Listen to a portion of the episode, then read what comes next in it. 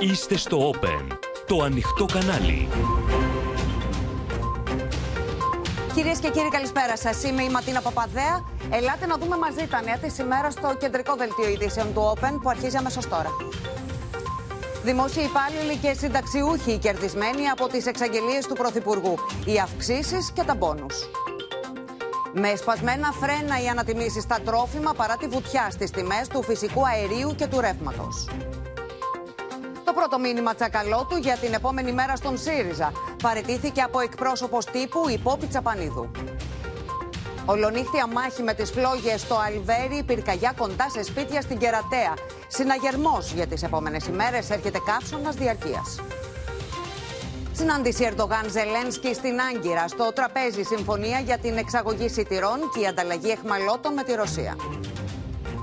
Έξι νεκροί και δεκάδες τραυματίες από πυρκαγιά σε οίκο Ευγυρίας στο Μιλάνο.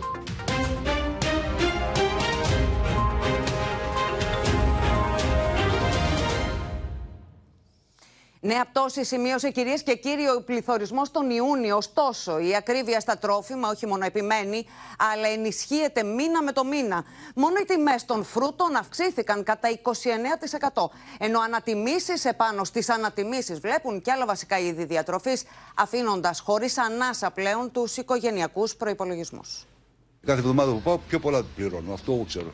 Αυξήσεις 12,2% σημείωσαν τον Ιούνιο τα τρόφιμα σε αιτήσια βάση παρά την πτώση του πληθωρισμού στο 1,8%. Με τους καταναλωτές να σκέφτονται πλέον να αγοράσουν ακόμα και τα απολύτως απαραίτητα. Το σκέφτομαι πάρα πολύ. Δηλαδή, κάθε αγορά είναι κατόπιν σκέψης. Το χώρο των ανατιμήσεων έσυραν τα γαλακτοκομικά και τα αυγά, οι τιμές των οποίων αυξήθηκαν κατά 15,3% σε σχέση με τον Ιούνιο του 2022, τα έλαια κατά 14,2% και τα κρέατα κατά 11,4%. Πολύ ακρίβεια έχει. Τα βολεύουμε τι να κάνουμε; Η φωτιά σε βασικά είδη διατροφής φουντώνει μήνα με το μήνα. Με τις τιμές των φρούτων να βλέπουν μόνο μέσα στον Ιούνιο αυξήσεις περίπου 29%. Αυξάνονται συνέχεια οι τα τρόφιμα κτλ.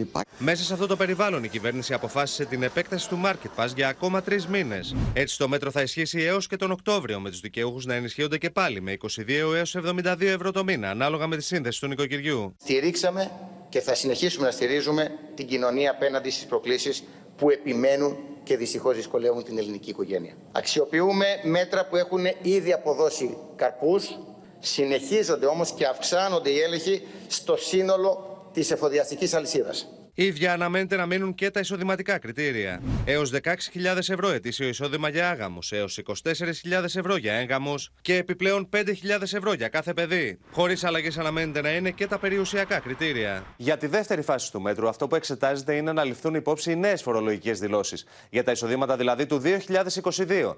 Σε αυτή την περίπτωση αναμένεται να προκύψουν νέοι δικαιούχοι, ενώ όσοι ξεπερνούν βάσει εισοδήματος πλέον τα κριτήρια θα βρεθούν εκτός.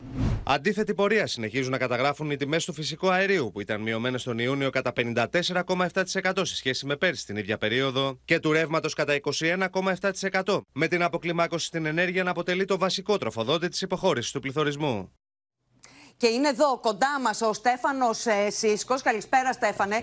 Για να δούμε ότι είναι πραγματικά περίεργο. Βλέπουμε τον πληθωρισμό να πέφτει, όπως και οι τιμές ενέργειας, αλλά η ακρίβεια στα τρόφιμα συνεχίζει ακάθεκτη την ανώδικη της πορεία. Τι συμβαίνει και τι φταίει. Και η εικόνα αντί να γίνεται καλύτερη, γίνεται κάθε μήνα και χειρότερη. Τους πρώτους τρεις μήνες, όπως θα δούμε στο πρώτο μας γράφημα, ο πληθωρισμός στα τρόφιμα μπορεί να ήταν σε διψήφιο αριθμό, πάρα πολύ υψηλά, 15,4% τον Ιανουάριο. Ωστόσο, είχαμε μία καθοδική τάση. Αυτό δημιούργησε μια αισιοδοξία ότι μπορεί να μπει κάπου ένα φρένο μετά από τόσου μήνες ανατιμήσεων. Έχουμε όμως από τον Απρίλιο και μετά και βλέπουμε ότι αυτή η καθοδική τάση σταμάτησε και πάμε πάλι σε νέο ράλι. Τον Απρίλιο ο πληθωρισμός στα τρόφιμα ήταν στο 11,4, 11,6 το Μάιο, 12,2 τον Ιούνιο. Αυξήσεις έχουμε, αυτό είναι σε αιτήσια βάση τα στοιχεία που βλέπουμε. Αυξήσεις όπως είδαμε και στο βίντεο έχουμε από μήνα σε μήνα. Το παράδειγμα των φρούτων είναι το πλέον χαρακτηριστικό. Σε σχέση με τον ε, Μάιο έχουμε αυξήσεις τα φρούτα κατά 28,8%. Και όλα αυτά παρά τη μεγάλη βουτιά στην ενέργεια, μήνα με το μήνα ενισχύεται αυτή η βουτιά και ενώ μειώνονται και τα κόστη και των μεταφορικών, αλλά και πολλές φορές στις πρώτες ύλες. Αυτή η αδιανόητη κατάσταση πραγματικά, το αντί να μειώνονται οι τιμές, να αυξάνονται μήνα με το μήνα, έχει εξήγηση. Και αυτή η εξήγηση λέγεται πληθωρισμός της απληστίας. Και δεν το λέμε εμείς, το λέει το Διεθνές Νομισματικό Ταμείο, το λέει η Ευρωπαϊκή Κεντρική Τράπεζα, το είπε και μέσα στην εβδομάδα το Γραφείο Προπολογισμού του Κράτους στη Βουλή. Δηλαδή, τι σημαίνει αυτό, Ότι οι επιχειρήσεις κρατάν πολύ ψηλά τα περιθώρια κέρδους τους, τα κέρδη τους. Δηλαδή, θα πω εγώ για ποιο λόγο, να βγάλουν τα σπασμένα της πανδημίας. Και όλο αυτό τροφοδοτεί τον πληθωρισμό εις βάρος των καταναλωτών. Πάμε να δούμε συγκριτικά στοιχεία από την Ευρωπαϊκή Κεντρική Τράπεζα. Πώς αυξήθηκαν τα επιχειρηματικά κέρδη την τριετία 2019-2022, όπου η Ελλάδα είναι αρκετά ψηλά σε σχέση με το μέσο ευρωπαϊκό όρο. Τα επιχειρηματικά κέρδη αυξήθηκαν κατά 17% αυτή την τριετία στην Ελλάδα. Στην Κύπρο 14%. Αντίθετα στην Ιταλία, στην γειτονική Ιταλία, στο 5%. Και όπως θα δούμε και σε άλλες χώρες, στην Ισπανία ήταν στο 7%.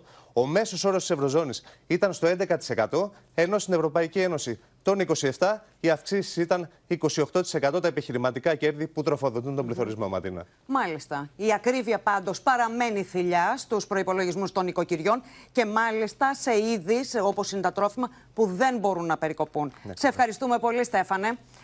Οι συνταξιούχοι και οι δημόσιοι υπάλληλοι, κυρίες και κύριοι, είναι οι πλέον κερδισμένοι από τα οικονομικά μέτρα που εξήγηλε χθες ο Πρωθυπουργός κατά τη διάρκεια των προγραμματικών δηλώσεων της κυβέρνησης. Τα μέτρα μπαίνουν σε εφαρμογή σταδιακά από το Σεπτέμβριο έως το 2024 και ευνοούν κυρίως οι οικογένειες με ανήλικα παιδιά και όσους έχουν θέσεις ευθύνης στο δημόσιο. Δημόσιοι υπάλληλοι και συνταξιούχοι είναι οι μεγάλοι κερδισμένοι των μέτρων που ανακοίνωσε χθες ο Πρωθυπουργός Κυριάκος Μητσοτάκης κατά τις προγραμματικές δηλώσεις της κυβέρνησης. Οι δημόσιοι υπάλληλοι όλων των βαθμίδων θα δουν σημαντικές αυξήσεις από τον Ιανουάριο, ενώ οι συνταξιούχοι θα πάρουν δεύτερη αύξηση αλλά και μπόνους προσωπικής διαφοράς. Στην πορεία αυτής της θητείας δεν θα αφήσουμε κανέναν μόνο του πίσω. Ούτε συνταξιούχο, ούτε εργαζόμενο. Είμαστε εδώ για να βοηθήσουμε τους ανθρώπους και να κάνουμε τη ζωή τους καλύτερη. Αυτή είναι η βασική μας ευθύνη, η βασική μας στόχευση. Τις μεγαλύτερες αυξήσεις στο δημόσιο, που μπορεί να ξεπεράσουν και τα 100 ευρώ το μήνα, θα δουν όσοι έχουν θέσεις ευθύνης, όπως τμήματάρχες και διευθυντές, αλλά και οι γονείς με ανήλικα παιδιά. Οι αυξήσεις στο νέο μισθολόγιο προκύπτουν από τρεις πηγές. Μία οριζόντια αύξηση του μισθολογικού κλιμακίου για όλους κατά περίπου 50 ευρώ, μία επιπλέον αύξηση 20 ευρώ το μήνα για όσους έχουν ένα παιδί και 50 ευρώ για δύο ή περισσότερα παιδιά, και μία τρίτη αύξηση, ακόμη και πάνω από 50 ευρώ το μήνα για το νέο επίδομα θέσης ευθύνης. Είναι 13 χρόνια έχουμε καθυλωμένους μισθούς, κομμένα δώρα. Από την ώρα που έχει αρχίσει η κρίση είμαστε μείον 40% του εισοδήματός μας. Πάμε προς σε καλή κατεύθυνση, απλά θα πρέπει να γίνουν και άλλα μέτρα πιο ουσιαστικά. Από τον Ιανουάριο αυξάνεται το αφορολόγητο κατά 1000 ευρώ για τις οικογένειες με παιδιά. Έτσι, για φορολογούμενους χωρίς ανήλικα παιδιά, το αφορολόγητο παραμένει στα 8.633 ευρώ, ενώ για οικογένειες με ένα παιδί αυξάνεται από τα 9 στα 10.000 ευρώ, με δύο παιδιά από τα 10 στα 11.000 ευρώ, με τρία παιδιά στα 12.000 ευρώ και με τέσσερα παιδιά στα 13.000 ευρώ. Αυτό σημαίνει, ανάλογα με το ετήσιο εισόδημα που έχει κάθε οικογένεια που έχει παιδιά, ότι μπορεί να υπάρχει μια μείωση στο φόρο κατά 90 έως 220 ευρώ ανάλογα με τον αριθμό των παιδιών που έχει και ανάλογα επίσης και με το εισόδημα που έχει ετησίως. Το πακέτο για τους συνταξιούχους περιλαμβάνει τη νέα αύξηση για όλους πάνω από 3% το 2024, νέο επίδομα προσωπικής διαφοράς στα Χριστούγεννα για όσους χάσουν την αύξηση του 24 πιθανότατα από 200 έως 300 ευρώ, δωρεάν φάρμακα για τους πρώην δικαιούχους ΕΚΑΣ και κατάργηση του πέναλτη 30% για όσους εργάζονται. Το Youth Pass είναι ένα βάτσο 150 ευρώ που θα παίρνουν όλοι οι νέοι που ενηλικιώνονται σε μόνιμη βάση και θα πληρωθεί για πρώτη φορά το Σεπτέμβρη. Σε δεύτερη φάση θα προχωρήσουν η σταδιακή μείωση των τεκμηρίων κατά 30%, η μείωση κατά μία μονάδα των εισφορών και η σταδιακή κατάργηση του τέλους επιτιδεύματο μέχρι το 2027. Κερδισμένοι θα βγουν και οι ιδιοκτήτες που θα ασφαλίσουν τα ακίνητά τους από φυσικές καταστροφές, καθώς θα δουν πρόσθετη μείωση 10%. Οι ιδιοκτήτες που έχουν ασφαλίσει τις κατοικίες τους για ολόκληρο το 23 θα δουν έκπτωση 10% ήδη από τον ένφια του 24. Ενώ όσοι ασφαλίσουν τα σπίτια τους το 24 θα κερδίσουν την έκπτωση το 2025. Εγώ μένουμε νίκιο και έτσι δεν με αφορά η ερώτηση. Κερδισμένοι είναι όσοι έχουν λάβει στεγαστικό δάνειο, καθώς η ασφάλιση του ακινήτου εναντί φυσικών καταστροφών είναι υποχρεωτική. Στη Βουλή οι προγραμματικές δηλώσεις συνεχίζονται και βγαίνουν ειδήσεις και από τις ομιλίες των Υπουργών. Γιάννη Φόσκολε, ακούσαμε πριν από λίγη ώρα τον Υπουργό Εργασίας Άδων Γεωργιάδη να μιλά για τους εγκλωβισμένους οφειλέτες του ΕΦΚΑ. Ναι, και εδώ έχουμε λοιπόν μια νέα είδηση από το Υπουργείο Εργασίας. Οι εγκλωβισμένοι οφειλέτες του ΕΦΚΑ, δηλαδή αυτοί οι ασφαλισμένοι οι οποίοι χρωστούν πάνω από ένα όριο και έτσι δεν μπορούν να πάρουν σύνταξη, είναι πάνω από 100.000. Εκτιμώνται σε πάνω από 100.000. Δεν είναι και λίγη ματίνα. Εδώ λοιπόν τι εξετάζεται; Εξετάζεται αύξηση του ορίου, αύξηση αυτού του πλαφών πάνω από το οποίο μπορούν να πάρουν σύνταξη οι ασφαλισμένοι. Πάμε να δούμε ακριβώς τι εννοούμε. Σήμερα οι ελεύθεροι επαγγελματίες πρέπει να χρωστούν έως 20.000 ευρώ σε ασφαλιστικές εισφορές. Πάντα μιλώντας για να μπορούν να πάρουν σύνταξη. Αν χρωστούν 20.000 ευρώ και ένα, δεν μπορούν να πάρουν σύνταξη. Πρέπει να αποπληρώσουν εφάπαξ όλο το υπόλοιπο ποσό πάνω από τα 20 χιλιάρικα και, το, και τα, το υπόλοιπο ποσό κάτω από τις 20.000 παρακρατείται από τη σύνταξή τους σε 60 δόσεις. Για τους αγρότες, το ίδιο πλαφόν είναι στις 6.000 ευρώ. Υπάρχουν λοιπόν σήμερα πάνω από 100.000 εγκλωβισμένοι ασφαλισμένοι οφειλέτες, οι οποίοι χρωστούν πάνω από αυτά τα ποσά και δεν μπορούν να πάρουν σύνταξη, γιατί δεν έχουν το επιπλέον ποσό για να το πληρώσουν εφάπαξ και έτσι να πάρουν σύνταξη. Τι εξετάζεται; Εξετάζεται λοιπόν να αυξηθεί αυτό το πλαφόν. Είναι πάρα πολύ σημαντική η είδηση αυτή. Ε, είπαμε, η παρακράτηση σε 60 δόσεις είναι το σημερινό α, σύστημα. Εξετάζεται λοιπόν να αυξηθεί αυτό το πλαφόν από τις 20.000 μπορεί να πάμε και στις 30.000 ευρώ για τους ελεύθερους επαγγελματίες. Εδώ είναι αυτή η κάρτα. Να πάμε λοιπόν στους 30.000 ευρώ, να αυξηθεί το πλαφόν κατά 10.000 ευρώ και στους αγρότες θα πάμε πάνω από τις 6.000 ευρώ, ενδεχομένως μέχρι τις 10.000 ευρώ. Ωστόσο, Ματίνα, αυτό θα γίνει με προποθέσει. Γιατί μπορεί να υπάρχουν και κάποιοι μπαταχτσίδες οι οποίοι δεν πληρώνουν.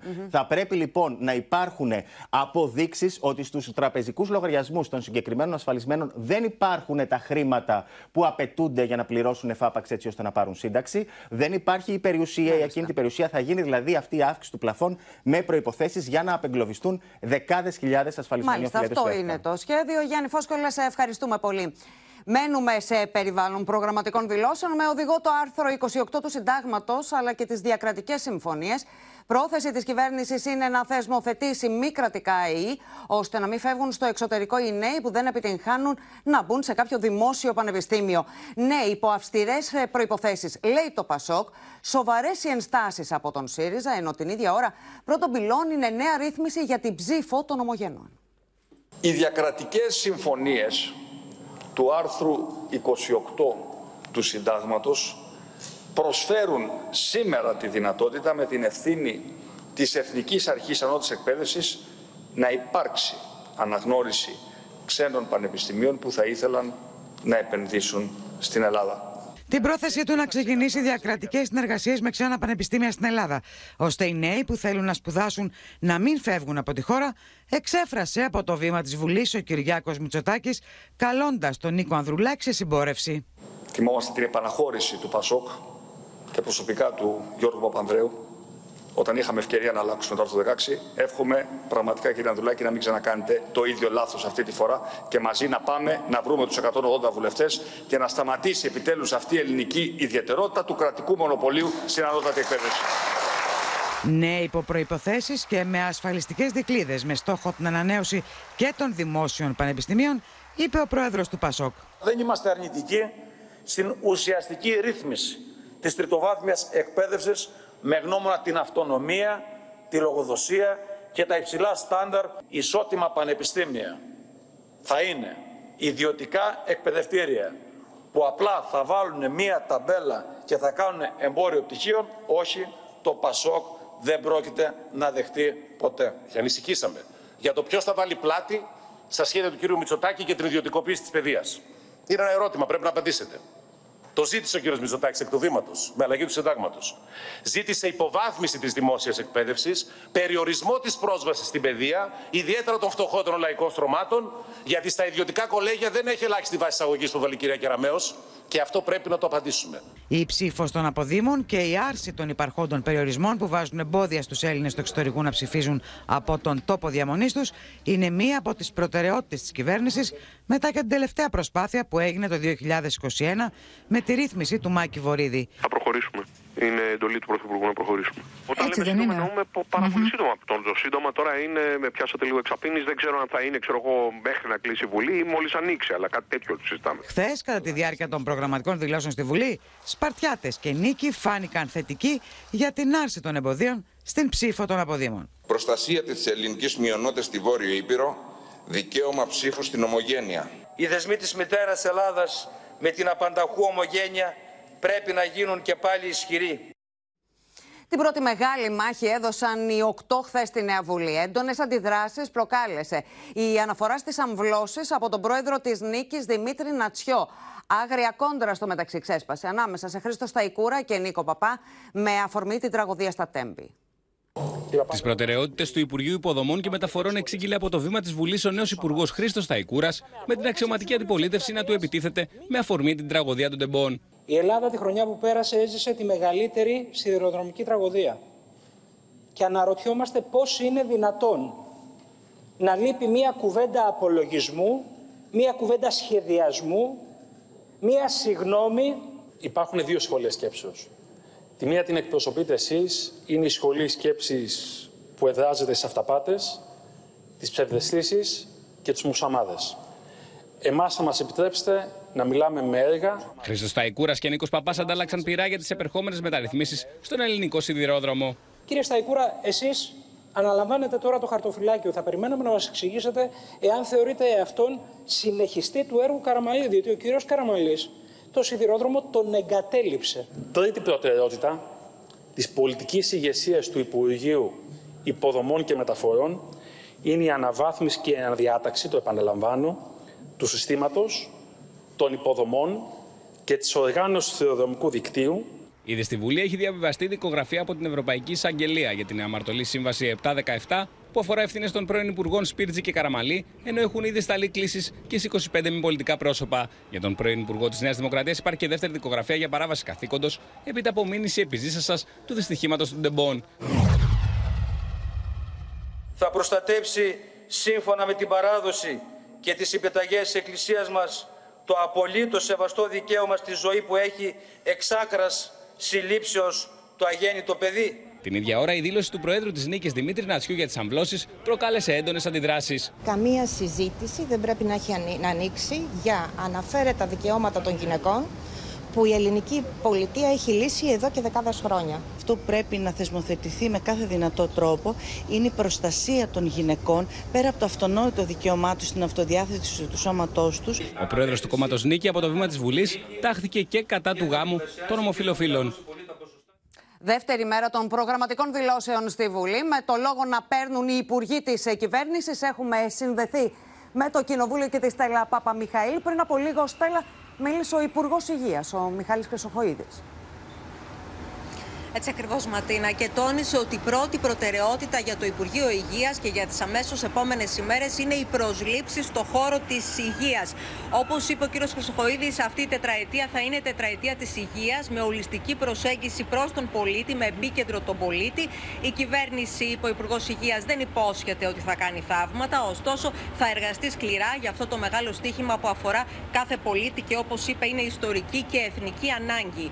Τώρα, για τη στελέχωση του ΕΚΑΒ, που είναι και ένα, μία από τις πρώτες πρωτοβουλίες που παίρνει η κυβέρνηση μετά και τα τραγικά περιστατικά με τις διακομιδές ασθενών. Ο κύριος Χρυσοχοίδης είπε ότι ολοκληρώνεται σήμερα η πρόσληψη 20 ατόμων για τα ασθενοφόρα της Αττικής από την ψηφιακή πλατφόρμα. Σε λίγες μέρες θα ανοίξει και άλλη πλατφόρμα για επιπλέον προσλήψεις σε προσωπικό που θα στελεχώσει τα ασθενοφόρα του ΕΚΑΒ στην Αττική και εξέφρασε μάλιστα την ελπίδα να υπάρξει, όπως είπε, ενδιαφέρον, να εκδηλωθεί ενδιαφέρον για να στελεχωθούν αυτές οι μονάδες, διότι όπως είπε τα τελευταία τέσσερα χρόνια έχουν γίνει πολλοί διαγωνισμοί, αλλά οι ενδιαφερόμενοι είναι πολύ λιγότεροι. Ε, κριτική τώρα στον τομέα, στον χώρο της υγείας, άσκησαν και τα κόμματα της αντιπολίτευσης. Το λόγο πήρε αμέσως μετά τον κύριο Χρυσοχοίδη η κοινοβουλευτική εκπρόσωπος του ΣΥΡΙΖΑ, η κυρία Θεοδόρα Τζάκρη, η οποία άσκησε κριτική γιατί όπως είπε δεν υπήρξαν ευθύνες, δεν υπήρξε απόδοση ευθυνών στο διοικητή του ΕΚΑΒ με αφορμή τα τελευταία τραγικά περιστατικά και τι θα κάνει η κυβέρνηση ως προς αυτή την κατεύθυνση, Ματίνα. Μάλιστα, Στέλλα, σε ευχαριστούμε πολύ. Μπορούμε να παρακολουθήσουμε ένα απόσπασμα από τις ομιλίες του Μιχάλη Χρυσοχοίδη και της Θεοδόρας Τζάκρη. Επίσης ενημερώνω τη Βουλή ότι ξεκίνησε και ολοκληρώνεται σήμερα η διαδικασία για την άμεση πρόσληψη περίπου 20 συμπληρωματικά ατόμων για τα ασθενοφόρα της Αττικής, επικορικών από μια πλατφόρμα που υπήρχε από το παρελθόν, ψηφιακή πλατφόρμα υποψηφίων. Σας ενημερώνω επίσης ότι εντός των επομένων ημερών ανοίγει η πλατφόρμα του λοιπού επικορικού προσωπικού για πρόσληψη 250 ατόμων κλάδου πληρωμάτων ασθενοφόρων με διετή θητεία για την άμεση στελέχωση των υπηρεσιών του ΕΚΑΒ στην Αττική. Δεν σας άκουσα κύριε Υπουργέ να λέτε απολύτως τίποτα, έστω και για τα μάτια, για την παραμικρή ανάληψη ευθύνης. Ξέρετε, ξεπερνώ τις προφανείς πολιτικές ευθύνες που έχουν σχέση με την υποστελέχωση και βεβαίως με την κατάσταση των ασθενοφόρων της δωρεάς, ούκο λίγο στον αριθμό. Και ξέρετε, κύριε Υπουργέ, είμαι σίγουρη ότι γνωρίζετε επίσης ότι η πραγματικότητα, η πραγματική διοίκηση, το ΕΚΑΒ δηλαδή, διοικείται από μια σκληρή ομάδα της ΔΑΚΕ, δηλαδή πρόκειται για μια καινούργια περίπτωση άριστου κ. Βασίλη των Τεμπών, με έναν ε, παρακρατικό κομματικό μηχανισμό πίσω του που μετακινεί, μετατάσσει, μεταθέτει σε συγκεκριμένα γραφεία. Ακούσαμε τον Υπουργό Υγείας. Πριν από λίγο αναφέρθηκε από τη Βουλή στη στελέχωση του ΕΚΑΒ επιφυλάξεις για τις εξαγγελίες του Πρωθυπουργού χθες σχετικά με τους τρόπους ενίσχυσης του ΕΚΑΒ και αντιμετώπισης των ελλείψεων σε προσωπικό. Εκφράζουν οι εργαζόμενοι στην τοπική αυτοδιοίκηση και την πυροσβεστική. Μιλούν για τις σοβαρές ελλείψεις που υπάρχουν στους δικούς τους τομείς ευθύνης, οι οποίες δεν επιτρέπουν διαρροή προσωπικού προς το ΕΚΑΒ. Μία νέα κέντρο. Την άμεση ενίσχυση του ΕΚΑΒ σε αστικές και μη αστικέ περιοχές με 250 δικυκλιστέ διασώστες που θα προηγούνται των ασθενοφόρων, εξήγηλε ο Πρωθυπουργός από το βήμα της Βουλής. Η εφαρμογή του μέτρου προποθέτει προσλήψεις και αγορά νέων μοτοσυκλετών, καθώς σήμερα δεν ξεπερνούν τις 20 πανελλαδικά, λένε οι εργαζόμενοι στο ΕΚΑΒ. Θα πρέπει να ε, αγοραστούν νέες μηχανές στο ΕΚΑΒ ανά την Ελλάδα. Θα πρέπει να προσληφθούν νέοι διασώστες και για τις μηχανές, αλλά και για τα ασθενοφόρα, γιατί θα πρέπει για κάθε μηχανή που πηγαίνει σε ένα επίγον περιστατικό να ακολουθεί και ένα ασθενοφόρο έτσι ώστε να μεταφέρει με ασφάλεια τον ασθενή, τον τραυματία στον πρώτο υγειονομικό σχηματισμό. Τη διαφωνία τους με την πράξη νομοθετικού περιεχομένου εκφράζουν οι πυροσβέστες, τονίζοντας ότι η υπηρεσία τους έχει 3.600 οργανικά κενά, ενώ οι φωτιές του καλοκαιριού δεν επιτρέπουν τη διάθεση οδηγών στο ΕΚΑΒ.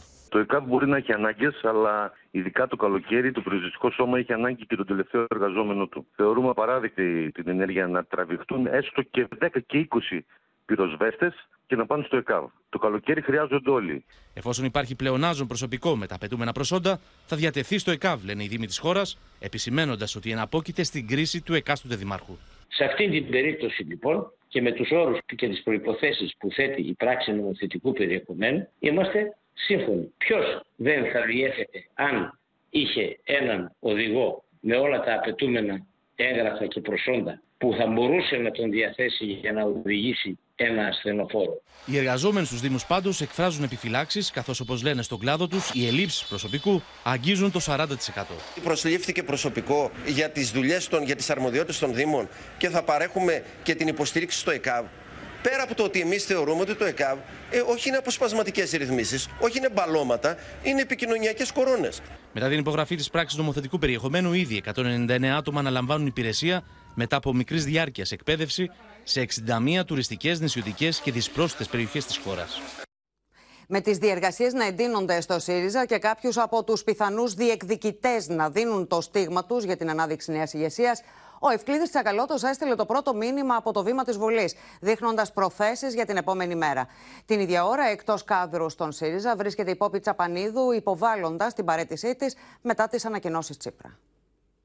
Μονόδρομος φαίνεται να ήταν για την Πόπη Τσαπανίδου η παρέτηση από τη θέση της εκπροσώπου τύπου του ΣΥΡΙΖΑ μετά τη βαριά εκλογική ήττα και την παρέτηση του Αλέξη Τσίπρα. Ήταν προσωπική επιλογή του πρώην Προέδρου για τη θέση αυτή, όπου η Πόπη Τσαπανίδου παρέμεινε επί έξι μήνες. Μια αποχώρηση που πολλά στελέχη του κόμματος χαρακτηρίζουν αναμενόμενη, θεωρώντας ωστόσο άδικη την κριτική στο πρόσωπό της. Δεν είναι δίκαιο να τη φορτώνουμε ούτε την παραμικρή, είτε ένα γραμμάριο της ήττας. Δεν ξέρω αν ήταν λάθος επιλογή.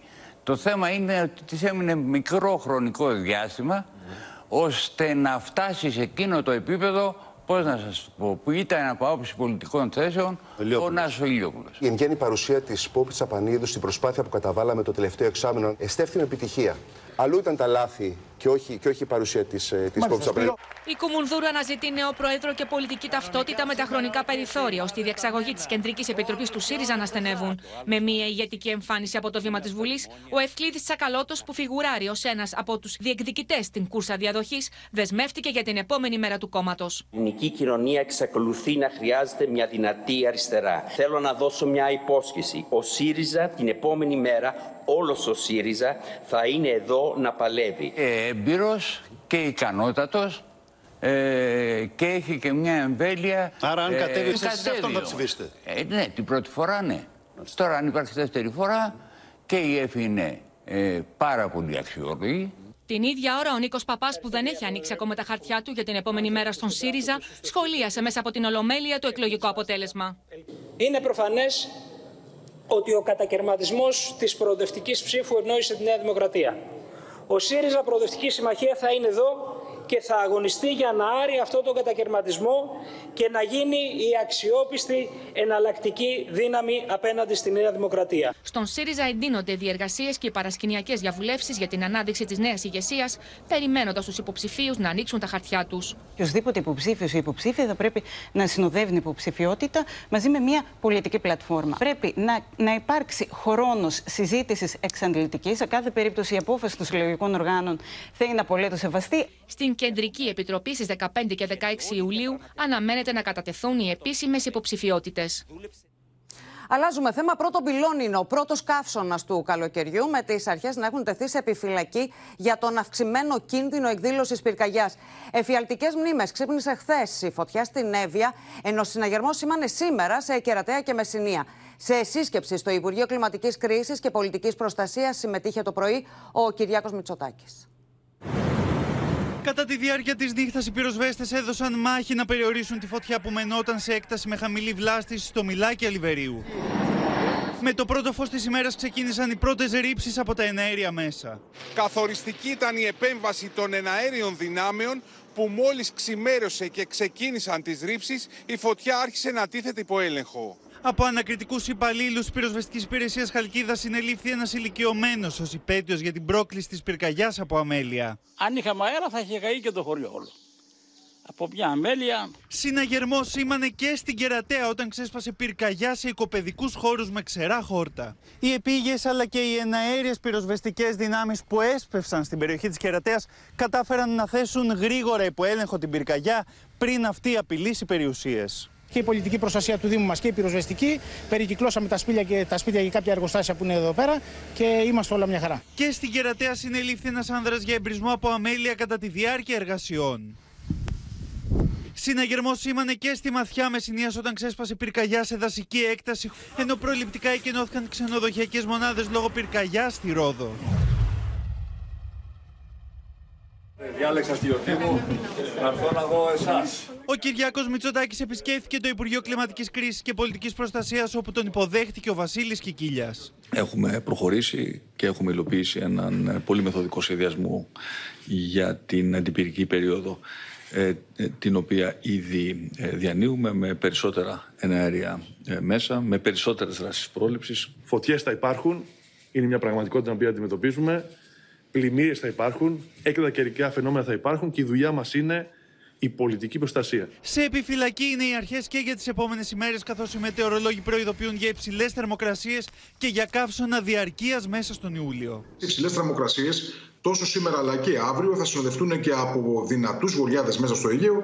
Άρα λοιπόν αυξάνεται σημαντικά και ο κίνδυνος πυρκαγιάς. Μόνο αύριο Σάββατο, έξι περιοχές σε βόρειο και νότιο Αιγαίο βρίσκονται στην κατηγορία 4 του χάρτη επικινδυνότητας πυρκαγιών.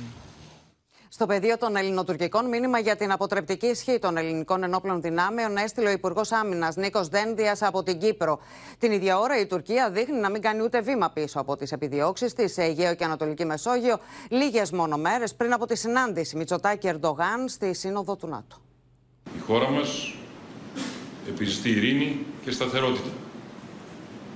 Ακριβώς όμως, για να επιτύχει την ειρήνη και τη σταθερότητα πρέπει να έχει καταστήσει φανερό ότι θα προασπίσει με απόλυτη αποφασιστικότητα την κυριαρχία της, και τα κυριαρχικά της δικαιώματα. Μήνυμα ότι η επιδίωξη της ειρήνης και της σταθερότητας πάει χέρι-χέρι με την αποτρεπτική δύναμη, έστειλε ο Υπουργός Άμυνας Νίκος Δένδιας από την Κύπρο, μιλώντας σε στελέχη της ΕΛΔΙΚ. Η παρουσία σας λοιπόν εδώ συνιστά μήνυμα αποτροπής. Θα μου επιτρέψετε να πω ισχυρό μήνυμα αποτροπής. Άλλωστε, αυτό απεδείχθη από τις ένοπλες δυνάμεις της πατρίδας μας το διάστημα των τελευταίων ετών και όχι μόνο. Λίγες μέρες πριν την κρίσιμη συνάντηση Μητσοτάκη Ερντογάν στο περιθώριο της Συνόδου του ΝΑΤΟ στο Βίλνιους της Λιθουανίας, εκτός από την Αθήνα, μηνύματα στέλνει και η Άγκυρα, υποδηλώνοντας τις επιδιώξεις της τόσο στο Αιγαίο όσο και στην Ανατολική Μεσόγειο. Türk Silahlı Kuvvetlerimiz terörle mücadele ve hudut güvenliğinin yanı sıra mavi ve gök vatanımızda hak ve menfaatlerimizi korumakta, kardeş, dost ve müttefik ülkelerin haklı davasına destek vermekte, bölgesel ve küresel barış ve istikrara katkı sağlamayı sürdürmektedir. Akdeniz'de ülkemizin ve Kuzey Kıbrıs Türk Cumhuriyeti'nin hak ve menfaatlerini azim ve kararlılıkla korumaya devam etmektedir. Με το βλέμμα στραμμένο στο Αιγαίο και στην Ανατολική Μεσόγειο, οι Ηνωμένες Πολιτείες επιθυμούν να μην επαναληφθούν οι εντάσεις μεταξύ Ελλάδας και Τουρκίας. Θεωρούν κλειδί για την ειρήνη και τη σταθερότητα στην ευρύτερη περιοχή το Κυπριακό, με την Αμερικανίδα πρέσβη στη Λευκοσία μάλιστα να κάνει λόγο για ανάγκη επανένωσης της Κύπρου με βάση τα ψηφίσματα του ΟΗΕ. Mr. President, we have heard your message on the fierce urgency of now regarding reunification. And we agree that this question must not be deferred any longer. Και πάμε κατευθείαν στην αίθουσα σύνταξη να συναντήσουμε τον Μίλτο Σακελάρη, γιατί Μίλτο είχαμε νέα επιχείρηση διάσωσης ε, μεταναστών στη Μύθυμνα και μάλιστα υπάρχει και οπτικό υλικό από αυτή την επιχείρηση. Ακόμη ένα δουλεμπορικό ματίνα το οποίο ξεκίνησε από τα τουρκικά παράλια με τους αδίστακτους διακινητές να στέλνουν 9 μετανα... 12 μετανάστες, 9 άνδρες και 3 γυναίκες. Βλέπουμε εδώ και τις σχετικές εικόνες που έδωσε στη δημοσιότητα πριν από λίγο το λιμενικό σώμα. Είναι εικόνες από την ε, μεγάλη επιχείρηση έρευνας και διάσωσης που στήθηκε. Οι άνδρες του λιμενικού βοήθησαν και έσωσαν αυτούς τους ανθρώπους και τους ε, μετέφεραν ε, σε κέντρο υποδοχής και ταυτοποίησης. Είναι ένα από τα πολλά δουλεμπορικά που προσπαθούν να φτάσουν στην Ελλάδα. Όπως λένε από το λιμενικό, δεν γίνεται κανένας έλεγχος από τις τουρκικές λιμενικές αρχές. Μάλιστα. Μέλητο Σακελάρη, σε ευχαριστούμε πολύ. Για νέα σελίδα στις ελληνοτουρκικές σχέσεις, με αφετηρία τη συνάντηση Μητσοτάκη Ερντογάν στο περιθώριο της Συνόδου του ΝΑΤΟ, κάνει λόγο μιλώντας στο Open και τη Γεωργία Γαρατζιώτη, ο γνωστός Τούρκος δημοσιογράφος και παρουσιαστής του CNN Turk, Χακάν Τσελίκ. Good evening, Mr. Chelik, and thank you for being with us tonight. After a long period of keeping their distance, Prime Minister Mitsotakis and President Erdogan will meet in NATO summit. What's Turkey's agenda? I think this meeting uh, in NATO summit in Vilnius, Lithuania, will be a whole new start. Uh, there is also importance. Both leaders have completed uh, their election process and they got majority uh, from these elections. It is a good idea to start to neg- negotiate or to communicate with starting and easier topics to the uh, most more, more difficult uh, topics. And maybe it is a good idea if we decide to freeze yes freeze uh, most troublesome topics most troublesome issues for a while. And if we concentrate on, on easier easier aspects to go you know let's say siga siga yavaş yavaş so this maybe gives a more positive momentum and agenda uh, from the both countries. I think most of European Union leaders, most of European countries will also support. Mitsotakis yoke, has it been forgotten indeed? There is a new uh, and a better atmosphere between the two uh, capitals. If we find a way to cooperate in this region with Egypt, for example, with Israel, for example, this is a benefit. This is uh, Turkey's initiative, Mr. Erdogan's new recent initiative with these countries, our neighboring countries, I think opens a new, uh, you know, uh, cooperation chapter in, in our region. I think Greece also should involve this cooperation. Mr. Chelik, thank you for the interview for Open News. Τώρα, περαιτέρω ένταση στις σχέσεις Ρωσία-Δύση προκαλεί η πιθανή προμήθεια των Ουκρανών με πυρομαχικά διασποράς από τις Ηνωμένες Πολιτείες. Έτοιμη φαίνεται πως είναι η κυβέρνηση Biden να εξετάσει μια τέτοια κίνηση στην πολεμική σκακέρα, κάτι που αν τελικά συμβεί θα προκαλέσει την έντονη αντίδραση της Μόσχας. Έτοιμη φαίνεται πως είναι η κυβέρνηση Biden να συμπεριλάβει πυρομαχικά διασπορά στο νέο πακέτο στρατιωτικής βοήθειας ύψους 800 εκατομμυρίων δολαρίων που θα ανακοινώσει για την Ουκρανία, σύμφωνα με πληροφορίες από το διεθνή τύπο. Με το Αμερικανικό Πεντάγωνο να μην επιβεβαιώνει τα δημοσιεύματα μέχρι στιγμής. Ενώ ο Λευκός Οίκος ανέφερε πως εξετάζει την αποστολή των αμφιλεγόμενων πυρομαχικών στον Ουκρανικό στρατό. I would note uh, that the Russians have already been employing uh, cluster munitions on the battlefield, uh, many with very, uh, which include a very high uh, dud rate reportedly. Περισσότερες από 120 χώρες έχουν υπογράψει τη σύμβαση που απαγορεύει τη χρήση πυρομαχικών διασποράς. Οι Ηνωμένες Πολιτείες, η Ρωσία και η Ουκρανία δεν είναι ανάμεσά τους. Την ίδια ώρα η Μόσχα κάνει για ακόμη μία φορά σαφές ότι δεν υπάρχει πεδίο για διαπραγματεύσεις με την Ουκρανία λόγω της τάση του Κιέβου και των Ηνωμένων Πολιτειών και εξαπολύει πειρά εναντίον της Αμερικής. ходят на территории Украины, контролируются ЦРУ и другими американскими спецслужбами. Страна уже давно находится под внешним управлением, от ее суверенитета и независимости не осталось и следа. Και όλα αυτά ενώ στο μέτωπο η Ρωσία ανακοίνωσε πω ξεκίνησε αντεπίθεση στην περιοχή τη Ζαπορίζια, στα εδάφη που ανακατέλαβε η Ουκρανία. Την ώρα που το Γενικό Επιτελείο Άμυνας της Ουκρανίας μιλά για πρόοδο των Ουκρανικών δυνάμεων στην κατεύθυνση του Μπαχμούτ, με τους στρατιώτες να προελάβουν κατά ένα χιλιόμετρο την τελευταία ημέρα, ενώ βρίσκουν ισχυρή αντίσταση από τις ρωσικές δυνάμεις. Στην κατεύθυνση του Μπαχμούτ, οι αμυντικές δυνάμεις συνεχίζουν να έχουν την πρωτοβουλία να ασκούν πίεση στον εχθρό, να εκτελούν επιχειρήσεις επίθεσης, να προελάβουν κατά μήκος των βόρειων και νότιων πλευρών. Στην Κωνσταντινούπολη έχει προγραμματιστεί να βρεθεί ο Ουκρανός πρόεδρος ε, Ζελένσκι. Μάλιστα είναι προγραμματισμένη και συνάντηση με τον Ταγί Περντογάν. Πάμε στην Μαρία Ζαχαράκη να δούμε, έχει γίνει Μαρία αυτή η συνάντηση; Όχι ακόμη, τουλάχιστον δεν έχει ανακοινωθεί. Βρίσκεται εδώ στην Τουρκία για πρώτη φορά ο Ζελένσκι μετά την εισβολή της Ρωσίας και η συνάντηση αυτή, ε, το πρόγραμμα αυτό κρατήθηκε μυστικό μέχρι τελευταία στιγμή για λόγους ασφαλείας. Ακόμη και τώρα δεν έχουμε ενημερωθεί για το πότε ακριβώς θα συναντηθεί με τον Ερντογάν. Τα θέματα όμως που θα βρίσκονται στην ατζέντα του Τούρκου Προέδρου, του Ρετζέπτα Υπερντογάν και του Ζελένσκι είναι γνωστά και είναι τρία. Είναι ο πόλεμος της Ρωσίας-Ουκρανίας και οι προσπάθειες διαμεσολάβησης της Τουρκίας. Είναι η πολύ ζωτική συμφωνία για το διάδρομο σιτηρών, καθώς η Ρωσία δήλωσε ότι δεν έχει λάβει ακόμη τελική απόφαση για το αν θα παρατείνει τη συμφωνία η οποία λήγει στις 17 ιουλιου και είναι πολύ ζωτική και θέλει ο Ερντογάν πριν τη σύνοδο του ΝΑΤΟ να γνωρίζει τελικά πώς θα πορευτεί, θέλει να γνωρίζει η Δύση ουσιαστικά μέσω του Ερντογάν Ναι. και το τρίτο θέμα είναι η ανταλλαγή κρατουμένων εχμαλώτων πολέμου.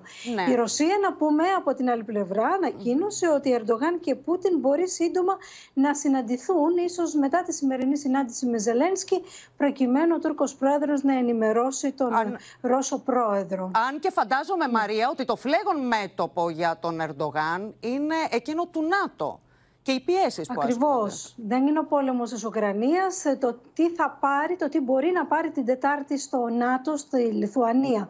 Αυτό είναι λοιπόν το ζήτημα για τον Ερντογάν. Γι' αυτό προετοιμάζεται και έκανε και σήμερα όμως νέες δηλώσεις σχετικά με αυτό το θέμα. Οι δηλώσεις που έκανε δείχνουν να κλείνει την πόρτα στη Σουηδία. Ότι δεν θα πει το ναι, μάλλον. Πώς μπορεί, όπως είπε, πώς μπορεί η Τουρκία να εμπιστευτεί μια χώρα όπου τρομοκράτες περιφέρονται στους δρόμους; Τους και πώς μπορεί ένα κράτος που δεν παίρνει αποστάσεις από τις τρομοκρατικές οργανώσεις να συμβάλλει στο ΝΑΤΟ. Ωστόσο, Μάλιστα. το πιθανότερο είναι με αυτές τις σκληρές δηλώσεις ότι συνεχίζει μάλλον ο Τούρκος πρόεδρος στο σκληρό παζάρι, Ματίνα. Θα δούμε, θα δούμε, Μαρία, σε ευχαριστούμε πολύ. Θα δούμε τις δηλώσεις και το ρεπορτάζ παρά την αισιοδοξία και την επιμονή του Στόλτεμπεργκ για ένταξη της Σουηδίας στο ΝΑΤΟ. Οι αντιρρήσεις της Τουρκίας παραμένουν. Η Στοκόλμη δεν κατάφερε να πείσει την Άγκυρα να άρει το βέτο της και το φλέγον ζήτημα θα συζητηθεί πλέον σε επίπεδο ηγεσίας στη Σύνοδο στο Βίλνιους. Türkiye'nin son 71 yılda NATO ittifakına yaptığı katkıları çok az müttefik yapmıştır. Türkiye sokaklarında teröristlerin cirit attığı bir ülkeye nasıl güvenebilir? Terör örgütleriyle arasına mesafe koymayan bir devlet NATO'ya nasıl katkı yapabilir? Ο επικεφαλής της τουρκικής διπλωματίας επιμένει ότι η Σουηδία, προκειμένου να ενταχθεί στο ΝΑΤΟ, πρέπει να αποδείξει ότι οι τροποποιήσεις στην αντιτρομοκρατική της νομοθεσία εφαρμόζονται. Στο ίδιο μήκος κύματος και το Υπουργείο Άμυνας που πετάει τον μπαλάκι στο τουρκικό κοινοβούλιο. PKK, FETÖ gibi terör örgütleri ve bunlarla bağlantılı yapılar İsveç sokaklarında gösterilene devam edecekse, eleman devşirebilecekse, mali kaynaklara erişim sağlayabilecekse mevzuat değişikliğinin Türkiye için bir manası açıkçası kalmıyor. Λίγο νωρίτερα, Σουηδικό δικαστήριο έκρινε ένοχο άνδρα για απόπειρα χρηματοδότηση του ΠΚΚ.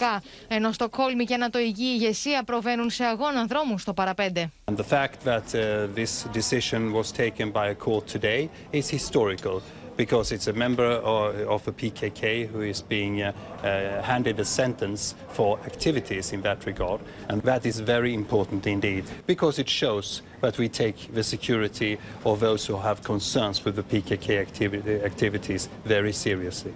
Sweden has amended its constitution and introduced new anti-terrorist legislation, removed res- restrictions on arms uh, exports to Turkey, and stepped up counterterrorism cooperation, including against PKK.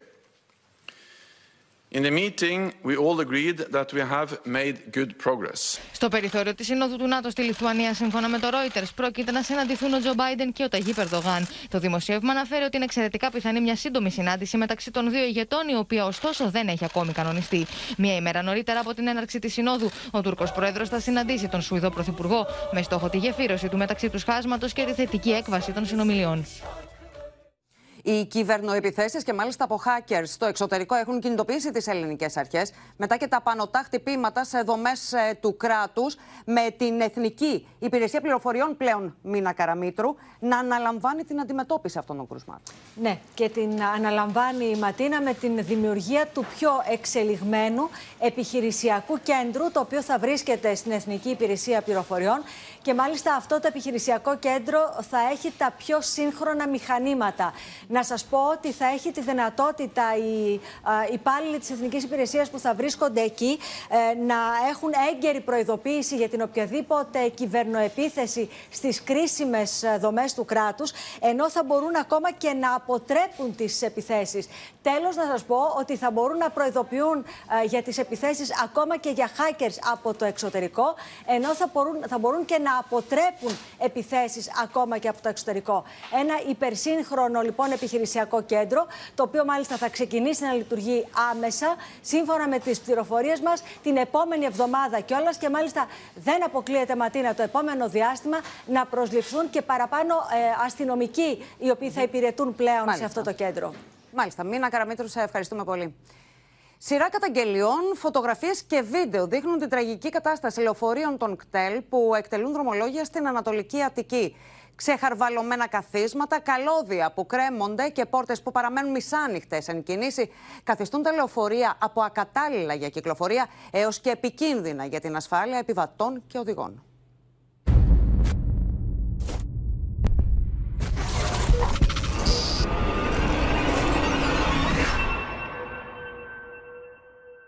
Μου έχει τύχει να μπω σε λεωφορείο και να ανάψω φωτιά.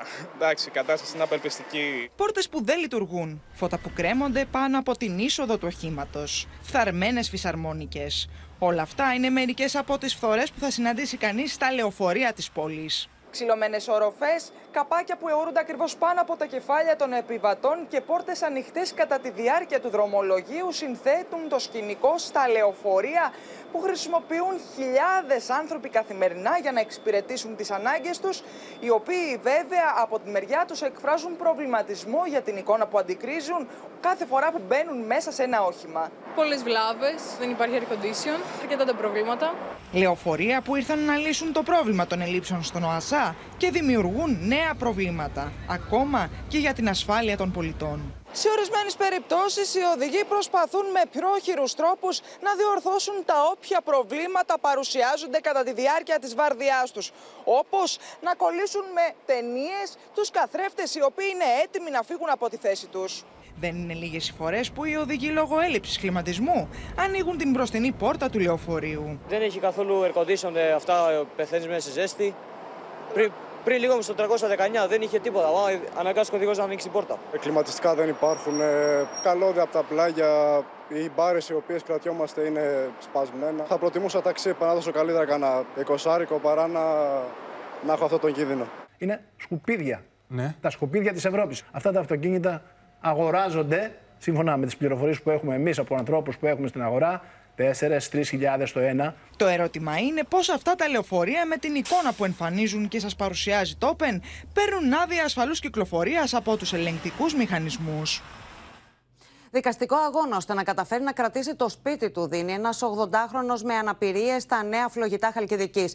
Μπήκε εγγυητής σε δάνειο 80.000 ευρώ που είχε πάρει ο γιος του και μετά την πρώτη έξωση, τον περασμένο Μάιο, ζούσε στο μπαλκόνι του σπιτιού του για 56 μέρες ανοίξαν τις πόρτες, πραδιάσαν τις πόρτες και μας βγάλανε από το κρεβάτι έξω. 6,5 ώρα, 7 παρά ήταν. Καθυλωμένος από το 2010 στο αναπηρικό μαξίδιο, ο Θεόφιλος Τζοχουνίδης στα 81 του χρόνια έζησε για σχεδόν δύο μήνες στο μπαλκόνι του σπιτιού του, το οποίο έχασε σε πληστηριασμό από φαντ δεν μπορούσαμε να πάρουμε προσωπικά τα κείμενα. Τα φάρμακά μας με το ζώο, τα πήραμε από το φαρμακείο ξανά. Σύγκαλα και οι γειτόνιοι φέρανε κουβέρτες, φέρανε τη βάνια, φέρανε και τους περιποιούσαν. Εγώ ήμουνα πολύ χάλια, δεν μπορούσα.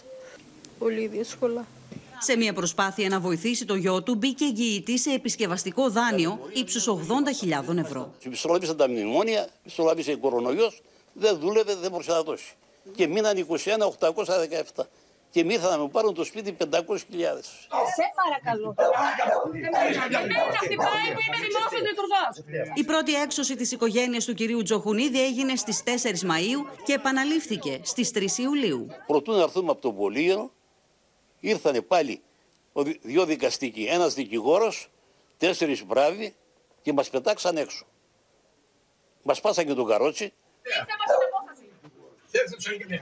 Ο δικηγόρος του Θεόφιλου Τζοχουνίδη πέτυχε με ασφαλιστικά μέτρα να κερδίσει προσωρινή διαταγή, η οποία κύρωνε τη διαδικασία που οδήγησε στον πληστηριασμό. Ο δανειολήπτης να μπορεί να μείνει στο σπίτι του μέχρι την τελεσίδικη δικαστική απόφαση. Η επόμενη δίκη έχει προγραμματιστεί για τις 24 Ιουλίου.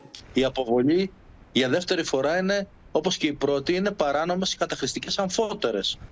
Και η αστυνομία είναι κατανόητο γιατί δείχνει αυτή τη σπουδή και θα έλεγα αυτή τη συμπεριφορά και στάση. Ε. Έχουν ε, δώσει τις υπογραφές των, ε, ε, ως εγγυητές και άλλα μέλη της οικογένειας. Δηλαδή, δεν ξεμπερδεύεις εσύ δίνοντας το ακίνητο εάν μείνει χρεωστικό υπόλοιπο, διότι θα κυνηγήσουν και τα ακίνητα, τα σπίτια των εγγυητών. Πλήθος πληστηριασμών έχει προγραμματιστεί για τον Ιούλιο. Οργή και διαμαρτυρίες προκάλεσε ο θάνατος αλόγου που έσερνε άμαξα στην Κέρκυρα με τις εικόνες από το άψυχο ζώο να κάνουν το γύρο του διαδικτύου. Ο 76χρονο ιδιοκτήτης συνελήφθη και αντιμετωπίζει κατηγορίες για κακούργημα. Την παρέμβαση του εισαγγελέα προκάλεσαν οι εικόνες ντροπής με τον νεκρό άλογο άμαξας μέσα στην πόλη της Κέρκυρας. Ο ιδιοκτήτης του αλόγου συνελήφθη με την κατηγορία της κακοποίησης ζώου. Δεν υπάρχει τίποτα να κατοχυρώνει αυτά τα πλάσματα. Είναι ε, χειρότερα και από αδέσποτα.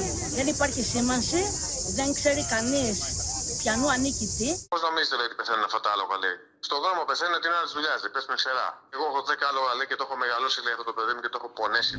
Τον τελευταίο καιρό το άλογο διαγνώστηκε με μία αρρώστια και σήμερα έτυχε να βγει την πρώτη του βόλτα.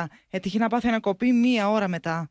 Κτηνίατροι, ιδιώτες και του δημοσίου που εξέτασαν τον νεκρό άλογο διαπίστωσαν ότι δεν υπάρχουν εξωτερικά σημάδια κακοποίησης, το ζώο ήταν καλοθρεμένο, ενώ παρουσίασε πνευμονικό εμφύσιμα. το όριο θερμοκρασίας είναι στους 35 βαθμούς. Άρα θα πρέπει να αναθεωρηθούν αυτά τα όρια. Σαφέστατα θα ήταν καλύτερα να, αναθεωρηθούν όλα αυτά για να κοιτάξουν το νομικό πλαίσιο. Γιατί αν έχω καταλάβει και καλά, όλε αυτέ οι κύκλοι είναι παλιές. Θα πρέπει να εξεταστούν ένα νέο. Στην πόλη της Κέρκυρας, φιλοζωικές οργανώσεις προχώρησαν σε συγκέντρωση διαμαρτυρίας, ζητώντας καλύτερες συνθήκες για τα άλογα τα οποία χρησιμοποιούνται για τουριστικούς σκοπούς.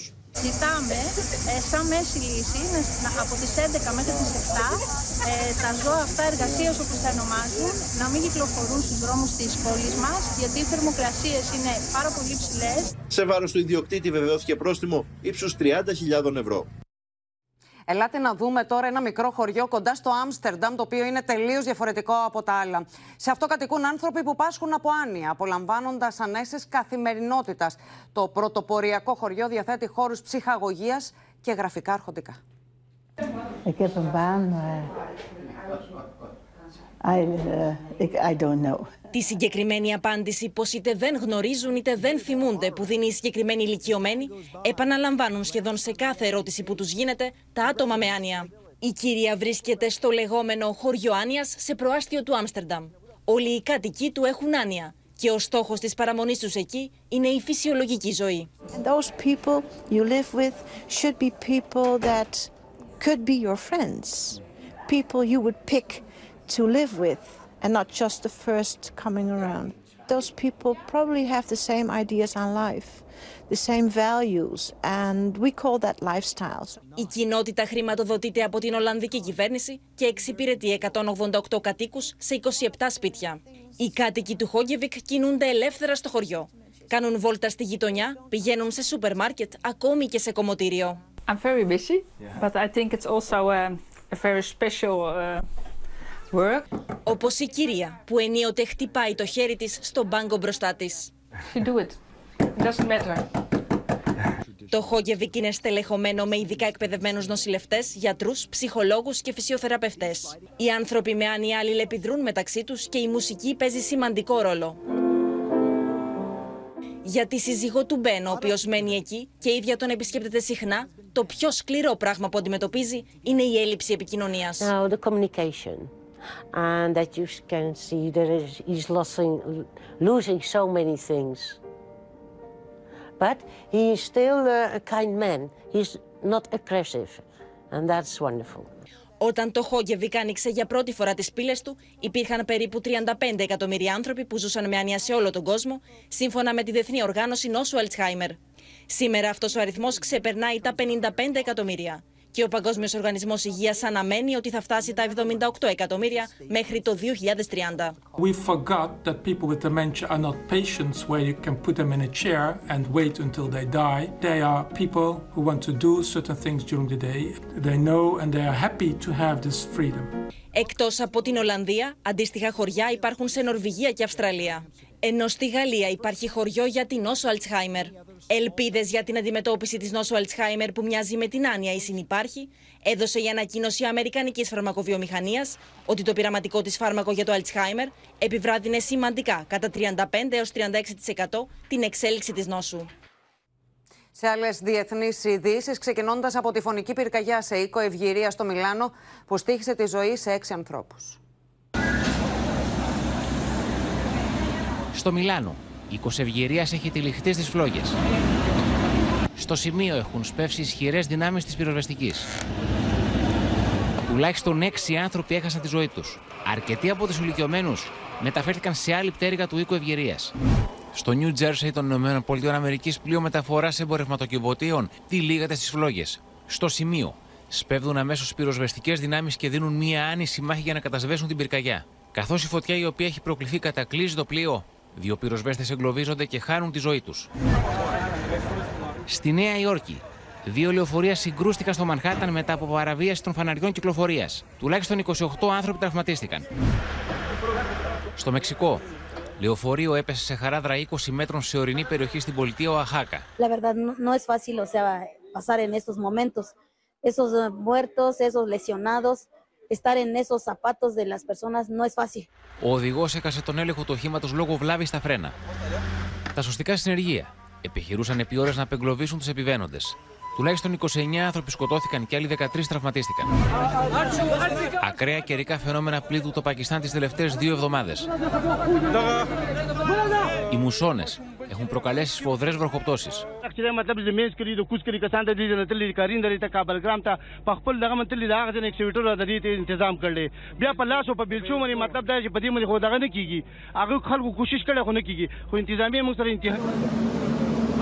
Τουλάχιστον 8 παιδιά σκοτώθηκαν και ένα ακόμη τραυματίστηκε λόγω κατολίστησης.